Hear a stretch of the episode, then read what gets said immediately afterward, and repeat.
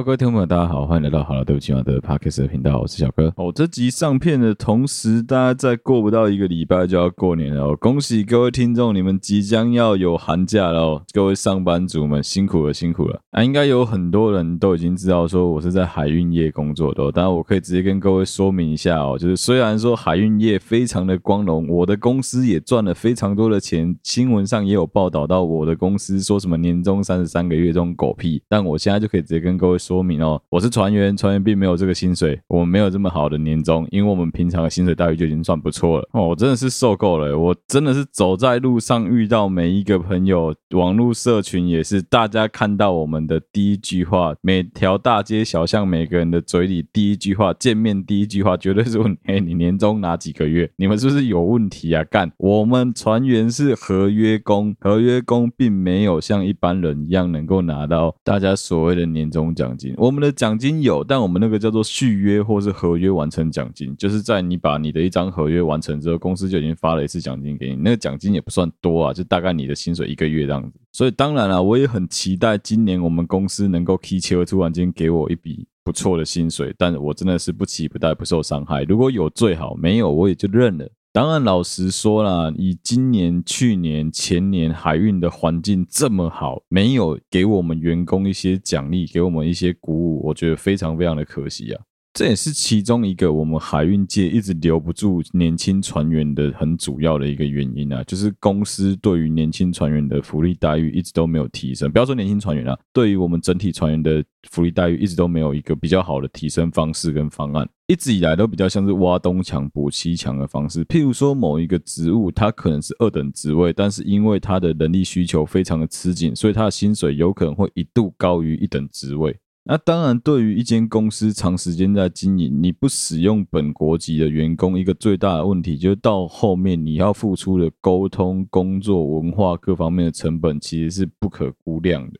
当然，就在现在缺工这么严重的情况下，他不得已就是只能开始大量的去使用外籍的便宜的劳工。举个最简单的例子好了，当年就是因为中国籍的船员非常的便宜，请我一个实习生的薪水可以请一个中国三副了，等于说请了两个台湾三副的薪水，基本上就可以抵掉全船都是中国人的薪水了。在这样子的前提之下，你想要赚钱，在老板的立场当然是节省成本啊。所以以人力成本这种这么显而易见、这么好节省的东西，他一定直接能砍就砍啊。我能够使用大量外籍、中国籍，我当然不要用台湾籍啊。啊，再加上很多隐形的成本啊，你会很明显的发现啊，中国籍跟外国籍的员工，他们对于发生事情知情不报的几率是非常非常高的。当然，这边也要鼓励我们台湾人一个非常好的地方，就相对来说，我们虽然我们有时候也会搞掩盖事实那一套，但事实上我们的责任感是比他们高很多。而且我们每次出了事情之后，我们就会有一种啊，都生活说呀，不不安娜，我们就会想要好了好了，那我就把事情推出来，赶快处理掉比较重要。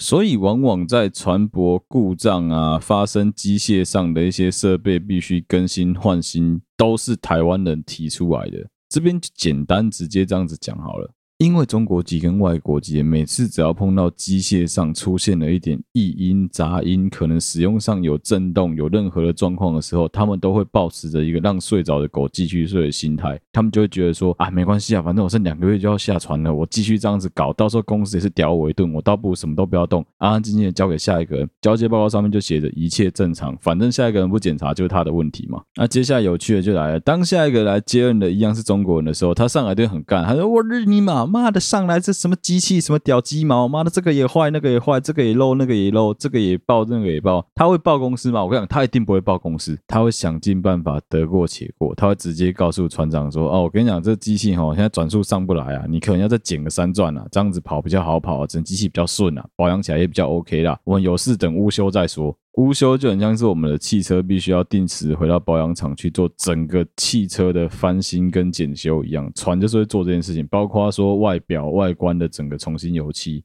都是在乌修的时候做。好，问题来了，在乌修前必须要报所有的你认为有状况必须要维修的东西。你觉得有多少中国籍会老老实实把那些非常高单价的东西报出来？我跟你讲，很多人都没报，他就是等你来验，把你验了有问题我再报。可是台籍的不一样啊，我们台籍的一直都有一个习惯是，我操你妈，我哪家水小，林北起开米家，几行派、黑行派，这个也不能用，这那个也不能用，我们就有一种心态，就妈的搞死他，搞死前一个人，我就故意要报。可是问题来了，我们都知道台湾人的另外一个心态是什么？其实全世界人都一样，刚上船的那一个月，你在适应期的时候，很多人其实是会有一点点摆烂的。因为你在上传之后，你必须要熟悉新的人事物、新的环境。一上传马上就要上线，你的职务一到就是马上 rough，就是直接赶着出港。出港之后直接接着就是保养，保养完之后就是当帮，当帮完之后再保养，然后下地玩耍，然后就这样子不小心就过了一个月。你的接任报告要交了，你才发现说哇，哇塞，怎么这个也坏，那个也坏啊？当初我接任报告都没写，怎么办？要被屌爆了！这时候啊，我们这些比较怕事的台湾人就会有一个做法，我们就是还是想办法据实以告，慢慢的跟公司把东西请来换，对吧？这是教大家在职场上的一个生存法则啊！你千万不要一口气让公司的成本大量流失，你必须要跟老鼠挖洞一样，慢慢的挖挖挖挖挖，把东西挖出来，慢慢修，慢慢换。但是还是有一个问题是，你只要跟前一批人做比较，你就会很明显的发现这一条船的预算突然间暴增，因为他动不动就请了这个配件，请了那个物料，这个也要换，那个也要修。啊，为什么前一批人都是好的，到你们这些台湾人手上就什么都坏掉？但是知道事实真相的人就会知道，说东西会坏掉没有这么简单呐。我跟你讲啦，罗马不是一天造成的啦，东西会坏掉，那是连续历朝历代好几任的人都没有好好做啊。男生当过兵就知道了嘛。可能从你的前面八梯的学长拿这把枪干就有点问题啊，然后大家每个人都是得过且过啊，反正装备保养就是一看可以用就好了啦，看起来 OK 就好了啦，装检不就是这样子吗？能够过就过，不能过了扫把找个油漆继续让它用啊。啊，那个真的已经坏到掉渣的东西，就藏起来，不要让长官看到就好了。实际上要用的也不一定全部的设备都要是良好的，对不对？就是有这个问题嘛。但台湾人呢，台湾人不一样，你给他细啊干，你就想说靠背妈的，中国人就已经够烂了，那些其他国家人就已经够烂了，台湾人不能烂了。再拉下去，这个台湾公司诶，而且台湾的长官来巡的时候，也是都跟台湾人在聊天，都在问你的状况，你什么都说啊，什么都很好，什么都很棒，最后出事还是你要扛啊，最后被记过还是你啊，这部分也是我蛮替我们自己台湾船员叫屈的地方。我们很多台湾人是真的尽心尽力在做，当然混的也很多，我自己也是属于有点混的那一种，但至少我们能把事情做好再来混。哦，另外一个台湾人很容易比起中国人比较不被长官赏识的原因在于，我们这些年轻人都很敢讲。我们都很敢乱讲，然后我们也很敢讲真话。这会有个很大的差别是什么？你知道吗？中国人弄得破狼的懒趴干，我们都在那边讲真话、讲实话。你知道，相对来说，长官听在耳里就会很不悦耳，就觉得干你讲话超刺。你想想看嘛，一个是会过年过节逢迎拍马、送酒、送烟、送礼物的，另外一个是跟他讲话直的要命，然后就都很冲、都很呛。虽然做事情做得很好，或两个都差不多好，你是长官，你比较欣赏谁？绝大部分迂腐的长官都会比较欣赏那个会逢迎拍马的啦啊，很抱歉，会逢迎拍马几乎都不是台湾人。所以今天的开头啊，没有跟大家推荐任何一部电影，当然我就是希望跟大家分享一下我们船员的很多心路历程，我会以后有机会慢慢跟大家聊啦。这也是其中一个我个人对于我们船员拿不到年终奖金非常抱屈的一个原因啊。我们牺牲了我们的几乎快要一切，真的是几乎快要一切。我们的自由，我们的家人，我们的朋友，我们的养的那只狗，不管，反正我们牺牲了一大堆东西啊。然后再加上没有办法随时都有网络，我们就算家里出了任何状况，也没办法第一时间掌握。我们下了班不可能去谁稳就买可能八十种啤酒随便你选，哪有这种事情？啊，我们的女朋友骑车不小心跟人家出了车祸了，我们想要第一时间冲到现场去，黑吉伯克林给代替，我们只能打电话拜托朋友，你能不能第一时间帮我去现场看一下发生什么事情了？结果你要告诉我们这群船员说，哦，你们的牺牲很值得啊，你们就是这样子的薪水非常的高啊。最后换算起来，加上我们休假之后的平均，还不如这些领年终领四十个月、领七十个月的内勤。那我当初为什么不海陆轮调回公司就好了？我知道有很多的海运公司，其实内勤的薪水已经有至少三到五年的时间没有调涨了，所以对他们来说，这一波的年终奖金真的非常激励员工的士气。但是我真的要呼吁所有的海运公司，请你们不要忘记了。海运业能够撑起来，除了公司的业务，除了公司的各个部门的同仁们的努力之外，有一块非常非常重要，就是你们的这些船员，我们也是你们非常非常重要、不可或缺的一份子啊！而且虽然说，的确啊，站在公司营运的立场啊，帮公司揽货、帮公司赚钱的都是那些业务，在花公司的钱的反而是我们这些员工。可是你要想，没有我们的专业，没有我们的努力。没有我们去帮你维护这些设备，没有我们去告诉你说这个设备有问题要赶快换，你公司有办法撑这么久？你有办法做这么顺利？你有办法把货从 A 点到 B 点顺利的运到目的地，交付给客人的时候，东西是完好如初的吗？不可能吧！啊，不知不觉嘴了十分钟关于海运业的一些事情。其实我真的很不喜欢在我的 podcast 聊海运的东西，因为我觉得这个是我的最后王牌。当我真的没东西讲的时候，我再拿出来讲。但是因为实在是太多人在问我关于年终奖金的事情，我觉得我还是做一集 podcast 的跟大家聊一聊，就花个十分钟时间跟大家聊一聊我目前看到听到的海运业的现况。如果说再过两个礼拜，录音后两个礼拜尾牙那个时间点，我们公司真的有给年终奖金的，我会再跟大家分享，好不好？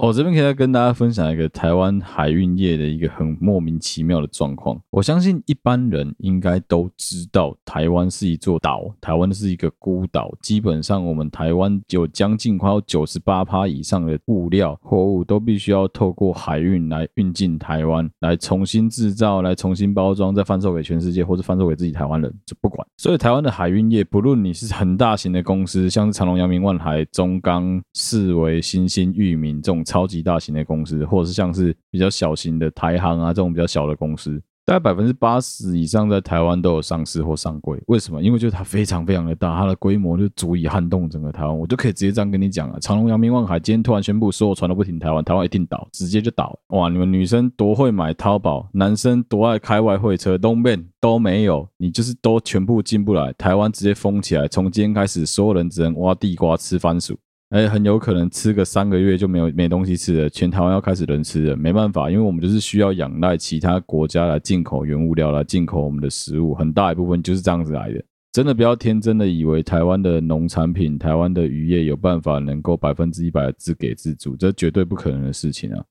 好，大概在前几年呢、海运界发生了一个非常严重的问题，就在雷曼兄弟之后，大概三年吧，海运业其实被拖得非常非常的惨，因为运价拉得非常的低，所以导致很多公司其实是入不敷出的，有很多的船宁可在新加坡抛锚，他也不想开出去，因为就是想节省成本。但就在这个时候啊，其实，在那之前的五年啊。长隆、阳明、万海都有根据所有全世界的当时的状况做一个布局。当时的长隆、阳明选择就是继续的经营欧美线，继续的买大船，继续的租大船。但是万海选择呢，买小船、租小船，甚至不买船、不租船，我们就是现有船来好好经营亚洲线就好了。啊，前几年的市场行情，大家也都看得出来嘛，就亚洲一直都很热啊。不管是从我们小时候读到了什么金砖四国，后来的金砖五国，就是亚洲一直都是非常非常热门的一个市场嘛。印度也好，中国也好，现在的什么亚洲四小虎也好，东南亚就是一直都热到不行啊。但欧美相对来说就很冷嘛。好，这原理就很像什么？就很像万海是在各地经营小型的便利商店，但是长隆跟阳明选择盖超大型购物商场、百货公司酷 i、LV、Prada 进驻超级大型商场。但是因为遇到景气寒冬，大家只买得起生活用品，没有人买得起那些奢侈品的情况下，欧美航线就是这样子变得非常的低迷。但是亚洲航线很热，结果呢？阳明跟长荣在哭穷，他们在靠北说：“哦，我没有钱，我真的快活不下去了，我快倒了，我要减资了，我一毛钱都没有，薪水发不出来。”但不小心，董事还是拿四个月、五个月的年终。你知道这时候我们台湾可爱的交通部做了什么决定吗？因为不能让海运业倒，财政部、交通部、经济部，因为绝对不能让海运倒，所以他们选择把钱投入到长荣，把钱投入到阳明，去救这两间公司，去救这两间民营公司。而当时有赚到钱的万海呢，一毛钱都没有分到，够诡异了吧？你是一个王国，你底下有三个王子，三个王子里面有两个让你这国王撩起口袋赛，另外一个王子赚了不少的钱，而且过得非常的好。国王不但没有去奖励那个赚得很厉害的王子，反而还出手去帮那两个扶不起的阿斗，这合理吗？其实充其量啊，就是有一些海运业的。大家都知道啊，某几个公司真的就是一个超级大的巨婴啊，因为有政府在扶着他，所以他就是没办法倒。有些公司真的很屌，他可以靠自己的力量站到全世界前四名、前五名。但有些公司干娘就是完全靠政府在撑啊！啊，海运的东西讲到这里就好了，不然干娘海运东西快要被我飙一截。今天这一集还是要跟大家提一下我们的本周 highlight 啊，就是今天我有一个非常非常想分享给各位听众的一个很屌的东西，但一样哦，没有业配哦，我们节目怎么可能会有业配？纯粹就是我自己用了之后觉得这东西真的蛮屌，很好用。我知道我们的听众其实还是有一些女孩子的啊，应该有蛮多女生也已经不是单身，你们是有男朋友的。我不晓得你们有没有这个困扰，或是男生你自己有没有这个困扰？因为我们听众男生其实也非常非常的多。你有没有跟我一样很讨厌去露营的原因，是因为你必须要睡在大家的旁边，你的打呼声会影响其他人的睡眠，而且你很清楚。就是你跟我一样，打呼声是会开二档、三档，会吭吭吭吭吭往上加的那一种，有没有这种人？我相信应该蛮多的吧，我的听众。因为以现代人来说，稍微有一点点的胖，基本上你的脂肪就会堆积在你能够影响呼吸的那鬼地方啊，呼吸道那附近啊。所以就会很容易造成，就是最严重就是大家讲的睡眠呼吸中止症嘛，然后也比较不那么严重，比较轻微的，就是你的打呼会超级大声，会影响你周围其他睡觉的人的品质嘛。啊，这件事情其实我老婆非常的有感啊，因为基本上她躺在我旁边，就是直接，她是常跟她朋友开玩笑说她被我的睡眠霸凌啊，她也常跟我朋友这样讲，她被我的打呼声霸凌啊。平常我都对她很好，但就只有睡觉的时候都在欺负她。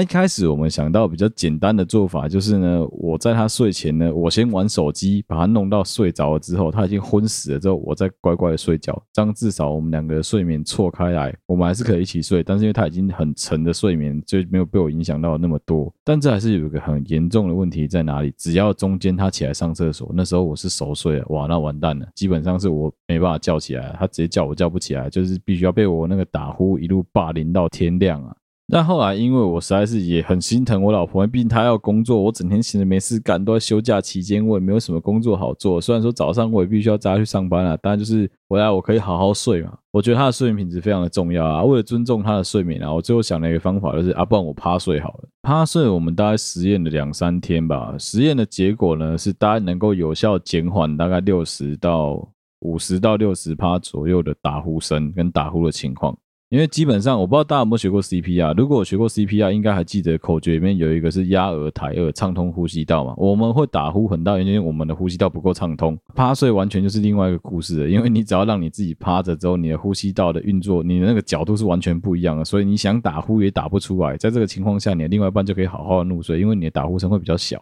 哎，结果不巧呢，前一阵子 Mike 也有打呼的问题，他就介绍给我女朋友一个他觉得很好用的东西，我叫什么止鼾器之类吧，反正就是一条束带，它是两个袋子式的那种束带止鼾器，戴起来会很像白痴，感觉很像女孩子拉皮会用到的神器，很怪啊，反正就是一条束带。哦，戴起来之后，因为它把你的脸整个直接绷紧，把你的脸吊起来，所以你的整个脸看起来会大概面积可能小了，可能有接近快要四分之一的面积不见，会整个脸看起来小很多、瘦很多，感觉很爽。那、啊、虽然说戴着很滑稽啊，但至少我经过我大概实验了一个礼拜多吧，我有很明显的改善的打呼的问题。因为它的作用是，它会系住你的下颚前面一点那一块哦，那一块肉被它吸住了之后，你就会被强迫性的要把下巴抬起来。啊，另外一方面是，你也比较会使用鼻子呼吸，比较不会用嘴巴呼吸，所以你打呼的声音会相对的小，非常非常的多。那、我自己使用了一个礼拜之后，唯一一个要跟大家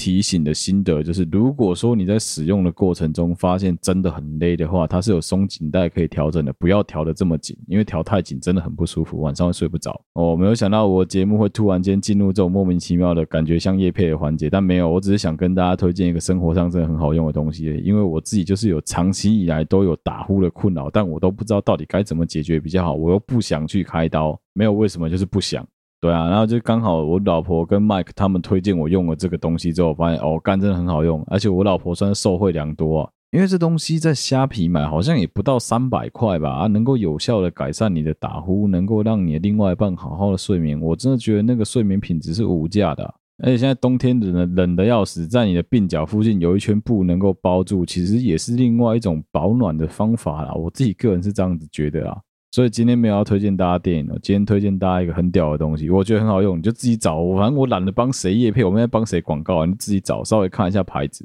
我相信你大概只要会用虾皮，会用拍卖，打一下止鼾器，应该都能找到。我讲的是那种不是什么塞住鼻子的鬼东西哦，它是一个束带，一个很黑色的。我的游泳是黑色的，两条式的束带，它是前后两个束带，其实距离蛮近的。简单说，它中就勒住你的脖子啊，啊，但是很好用，就大家可以用用看。但是如果你已经严重到你发现你有一点点睡眠呼吸中止的问题的话，建议大家还是乖乖去看医生啊。因为我的话是觉得说，感觉是我自己存纯粹懒懒得去看医生，所以我才想到这个折中的方法。这绝对不是长久之计啊！没有业配，没有广告，就推荐给大家这个我觉得很屌的止鼾器，好不好？啊，反正这一集就是用一个比较闲聊的方式啊。这一集的主题，我看我就留到下一集再讲了啦。干，就是不小心被我混了快要二十分钟，我他妈还在那边讲下一集的主题，我觉得对有愧对于下一集很重要的这个主题啊。这一集的后十分钟来跟大家聊聊最近发生的一些时事、一些话题。好了，反正能讲多久讲多久，讲多就当是你们赚了。讲到时事，就还是要聊一聊新闻啊！真的还是要跟大家讲一下，就是干，真的不要随便乱看某一些很垃圾的新闻来喂养那些白痴媒体啊！因为像我之前是待在船上的关系，所以基本上我也很没有时间去一个一个的点新闻来看。那是到后来发现了某一个 bug，可以使用一些比较不好的方式偷看到新闻，才知道说哦，原来可以直接看 Google 新闻的标题就好，不一定要点进去。哦，总之呢，就是如果你是很常使用赖的新闻来看新闻的人，跟我一样的话，你会发现一件很麻烦的事情是，事实上赖的新闻用尽了各种方式在喂你一些非常恶心，而且你根本用不到烂垃圾。我其实没有认真搞清楚赖新闻究竟背后操作的集团媒体或是他们的政治色彩偏向哪一边。可是你可以很明显的看得出来，他完全就是在做一些很哗众取宠的新闻。这边我要举一个我不知道有多少人跟我一样有感的例子，就是随着疫情爆发，接近快要一年多、快两年的时间，一直到现在。如果你是认真的跟我一样会翻新闻的人，会发现其实在新闻上面讲到关于疫情的东西非常的有限，反而他一直疯狂的在报道，每天哦，几乎是每天哦，一定会更新一个印度神童预言，而他甚至还会写到说什么印度神童预言数次提及台湾这种非常耸动的标题。如果这个神童真的这么准的话，他为什么没办法帮你直接预测到华尔街到底是跌还是涨？你为什么不直接跟他投资就好了？为什么你还要来做这些烂新闻来喂养我们这些倒霉的乐听者？不是啊，你怎么会真的天真的觉得说那些国外的预言家会有时间管到台湾这么一个鼻屎大的小国啊？那讲到垃圾新闻，就一定要扯到王力宏跟李静蕾的事情啊。其实你从这一次的事件中不难发现，有多少的新闻媒体事实上是可以被钱财来操弄的。其实，在王力宏跟李靓蕾事件当中，有很多大型的新闻媒体，你可以很明显的感觉出来，他们在带动整个舆论的风向。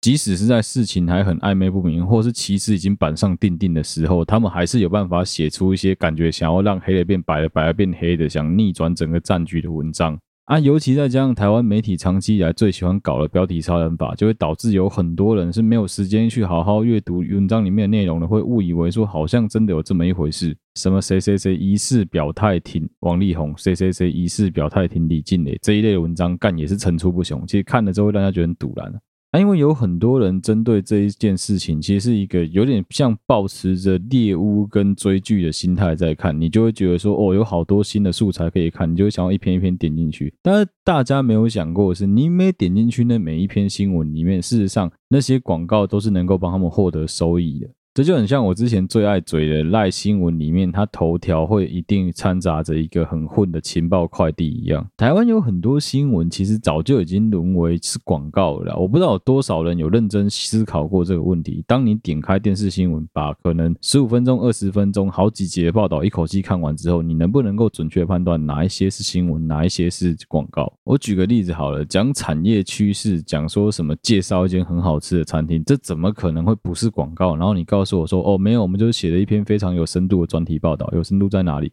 是那个面的碗很深吗？啊，另外一个跟新闻比较有关系的，应该就是在讲两岸的话题，对吧？我不知道大家有没有印象，大概从我很小的时候吧，从大概九六年台海危机一路到现在，几乎每一年都会让新闻媒体画出一个 deadline，告诉你说，中共有可能在零六年、零八年或一二年其中一年武统台湾。后来这一条 deadline 被拉到了二零一四年，被拉到二零一六年，被拉到了可能是二零二零年，然后拉到今年二零二二年。请问哪一年中共真的来武统台湾呢？其实我可以理解，蛮多人是想要抱着一种生于忧患、死于安乐的心态来提醒我们所有人说：“哎，这件事情你必须要注意哦，我们的对面有一个非常大的威胁存在。”可是如果你的方式是用这种“狼来了”的方式的话，相信我啊，大概不用再玩个十年，就会直接被辟谣了。你回头去看以前的文章啊，大概零八年的文章就已经讲了，中共在二零一二年会具有对呃跨海渡台作战的能力，然后二零一六年会具有全面犯台的能力，极有可能在二零一六年选择犯台。结果也没有啊，一八年选择犯台嘛，不啊，二零年不啊，二二年不啊，那个时候说什么中共只要有了辽宁号航空母舰，就可以把航空母舰开到台湾的东岸来封锁台湾的整个空域。台湾就剉赛了，有吗？没有啊！现在第二条航空母舰也下水了，台湾有因为这样被封起来吗？我们还不是照样歌照唱，舞照跳，乐透照开，有什么差？当然，我可以理解是身为一个新闻媒体从业人员，如果说你现在去认真的写了一篇热热等的文章来分析说什么两岸的军力失衡程度啊，什么中共到底有多少能力能够做武力犯台这件事情。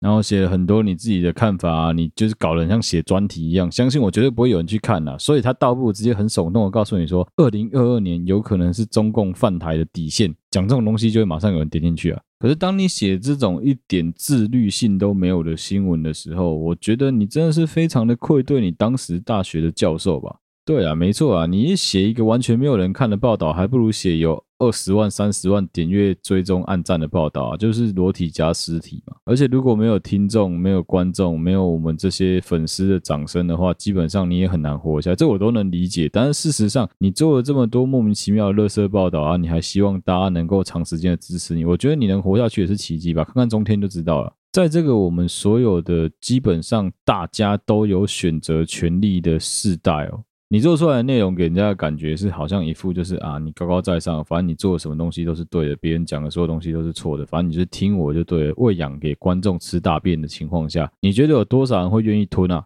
哦，另外一个很有趣的就是在讲英国研究这件事情，我发现到现在还是有很多人不知道，事实上英国研究完全都是台湾去抄人家英国很小很小的小报的新闻报道。那个不是什么英国主流的报道媒体会写出来的东西，那个都是英国的小报里面的文章啊。那种专栏讲难听一点，可能连搞笑诺贝尔奖都不会拿来用的东西，干台湾的媒体就在那到处抄啊。我知道有时候没办法，相对来说国外的屎就是香，没办法干，只是台湾人是会买单啊。可是，当你自己不试着去着手改善你周围的环境的时候，你就真的不要怪说大环大环境不景气，导致说哦你的薪水起不来啊，导致说你们工作超时间很长啊，观众流失的很快啊，或者说观众口味变化的很快啊。我觉得你自己喜欢为观众吃大便，就不要怪观众说哦什么这么无情之类的，就一样的话嘛。如果说选择这么多的情况下，我为什么要选择一个对我来说身心灵都不健康的产品？然后最后可以聊一聊王力宏买粉、买新闻、买赞这件事情。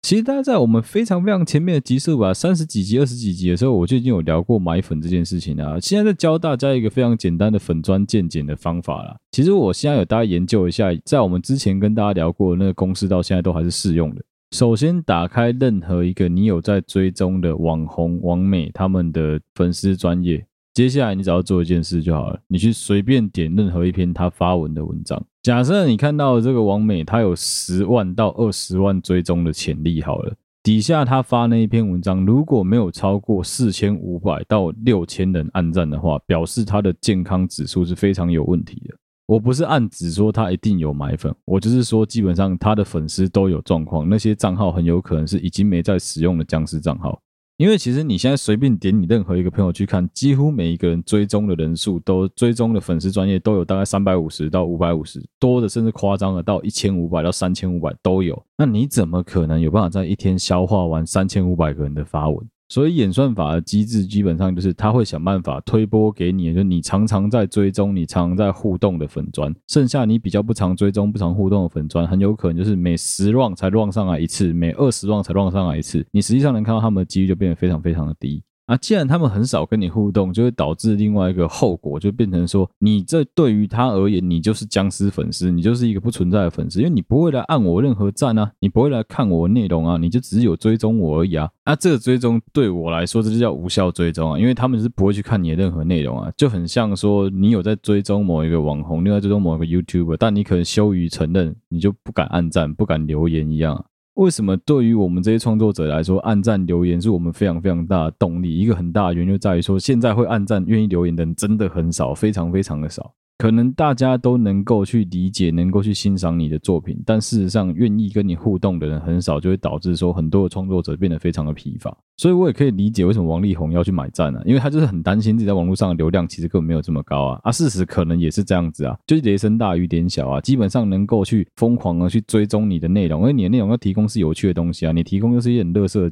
消息是谁他妈想看啊？对，没错，你可以说，反正他又没差，他基本盘可能就有十万了。但事实上，以他的专辑当年的销量，他必须要有百万、百万，甚至五百万、六百万、千万的实力啊！你说只有十万，对他来说太低了吧？那这样他不是还不如一个漏奶的小模吗？哦，另外一个，除了这个很快速的判断方法之外，还有一个就是你要点进去看那一个粉丝专业里面暗赞的人的国籍跟他的 profile，其实可以简单看一下。这也是之前已经聊过的啊，你就很简单，你看一下，你发现说，干他明明就是一个发文都用中文，他没有打任何英文外文的人，可是按赞的都是什么中东人，按赞的都是什么 ISIS 或者是一些奇怪的人类、奇怪的国家的人，然后来留言的都是留外文，你不觉得超奇怪的吗？我知道现在开始有人会疯狂的买中文粉，买中文账号，买那种留言都买中文的，对，我就是要骗你们去买啊，干他妈贵死你啊！与其去买那些垃圾账号，真的不如好好的经营自己的粉砖，把自己的东西做好啊，不是一直做一些垃圾叶配，你觉得就能够赚到钱？那个真的不是什么赚钱的方法。